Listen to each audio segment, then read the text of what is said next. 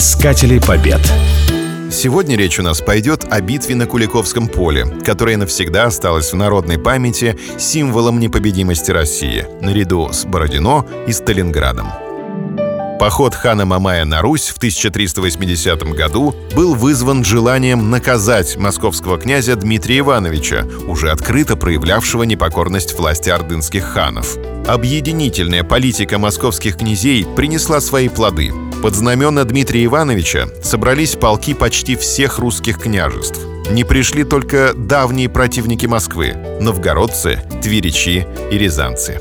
По оценкам современных историков, на Куликовском поле 70-тысячной Орде Мамая противостояло 30-тысячное русское войско. По меркам Средневековья это было невиданное побоище – Численное превосходство врага побудило Дмитрия Ивановича предпринять неординарные меры, которые в конце концов и обеспечили успешный исход сражения.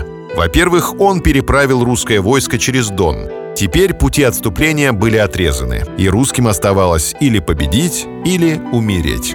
Во-вторых, по его приказу в ближайшем лесу в засаде укрылся большой конный отряд. И, наконец, в-третьих, Дмитрий Иванович обменялся доспехами со своим любимцем Михаилом Бринком, а сам затерялся в рядах простых ратников. Это было сделано для того, чтобы русские воины не оробели, увидев гибель своего полководца. 8 сентября, около полудня, когда над полем рассеялся густой туман, разгорелось сражение, какого прежде еще никогда не бывало на Руси.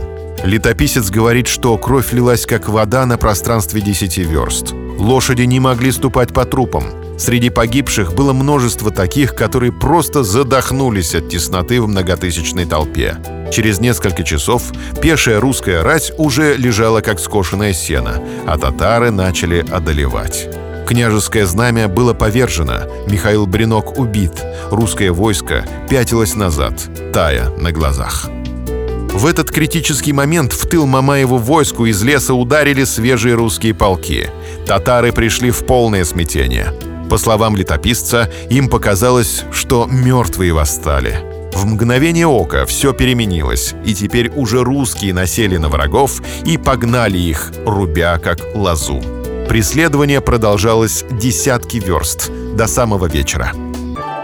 Победа была куплена дорогой ценой. Больше половины русского войска легло костьми на поле боя. Князя Дмитрия Ивановича с трудом отыскали среди груды мертвых тел, лежавшим без сознания под ветвями срубленного дерева. Назад, на Русь, он возвратился с прозвищем «Донской» в честь небывалой победы над Ордой. Сегодня историки едины в том, что 8 сентября 1380 года стало настоящим днем рождения московского государства и русского народа.